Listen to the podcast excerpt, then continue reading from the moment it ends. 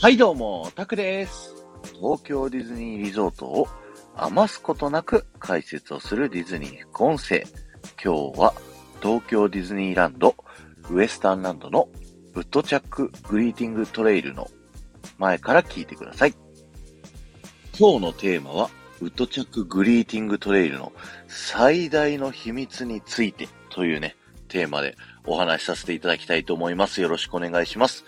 ウッドチャックグリーティングトレイルにはですね、あの、ドナルドとデイジーのグリーティング一緒にあったりね、写真が撮ったりできるという施設があって、その施設それぞれですね、名前がついております。ドナルドのところは、ウッドチャックホール。そして、デイジーの方は、ウッドチャックハイドアウトというね、えー名前がついておりましてですね、まず、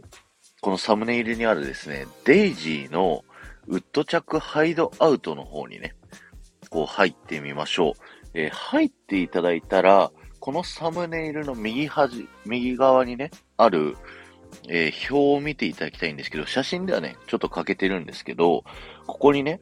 ジュニアウッドチャックオフィシャルシークレットコードというものがあります。これを見ると、いろんな絵が描いてあって、その絵をね、対比する、えー日本語のカタカナが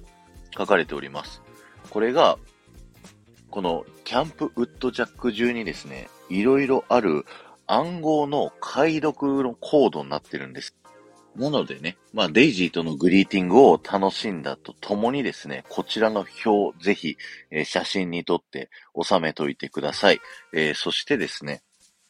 このキャンプウッドチャック中にあるですね、あの、この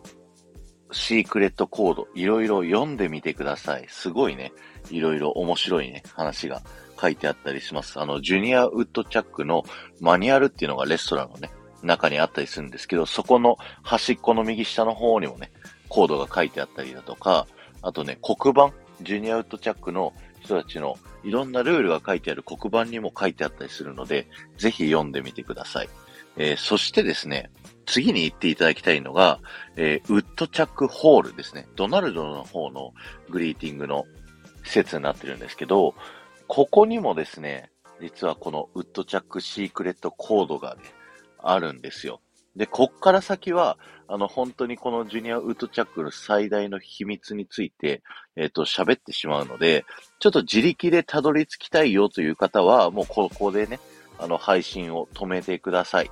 いいですか？いいですか？えー、ドナルドがいるウッドチャックホールにはですね、えー、オフィシャル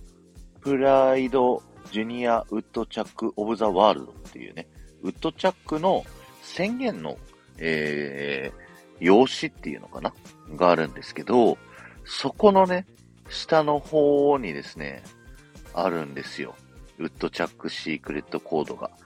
で、これを訳すとですね、ウッドチャックの神聖な秘密、スクルージの金は砦の宝箱に入っている。砦に続く秘密のトンネルの入り口は焚き火の下にあると書かれております。で、ここでね、さっきウッドチャックハイドアウトに入った皆さんはですね、ピンときたかもしれないんですけど、ウッドチャックハイドアウトの先ほどのデイジーのね、いた、えーシークレットコードが入ってある反対側の方の壁にですね、地図みたいなね、絵が描いてあるっていうのがね、こう見つけることができるんですね。そう、このサムネイルにもあるやつなんですけど、ここの地図こそが、スクルージの金の隠し場所を表す地図だということになります。そして、それの秘密のトンネルの入り口が焚き火の下にあるっていう、そういったお話、前回の、えー、ウッドチャックをね、一緒に回った時に、見た時にありましたよね、焚き火。ウッドチャックキッチンの中庭にですね、このスクルージのロゴが入った焚き火がね、置いてあるんですよ。で、そこの中に秘密の入り口があって、そこを進むと砦につながると。まあ実際そこを通ることはできないんですけど、そういったね、秘密がありますので、ぜひ見てみてください。そしてこの入り口を通って、地図によるとね、川を渡ったその先っていうのは何があるのかっていうと、えー、トムソーヤ島のサム・クレメンズ砦、そこにあるんですよね。スクルージの宝っていうのが。ぜひね、皆さん探しに行ってみてください。しかもね、これを決定づける証拠みたいなのがありましてですね、あの、ウッドチャックキッチンの2階にね、テラスがあるんですけど、そこにですね、あの、望遠鏡がね、置いてあるんですよ。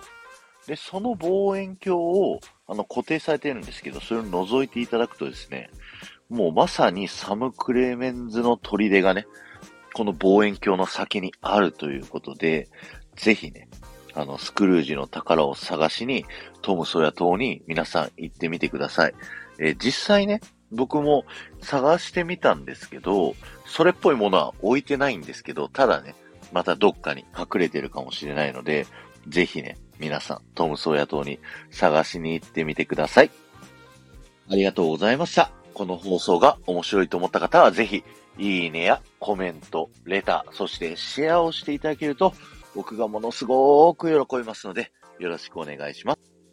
この後も、夢が叶う場所、東京ディズニーリゾートで素敵なひとときをお過ごしください。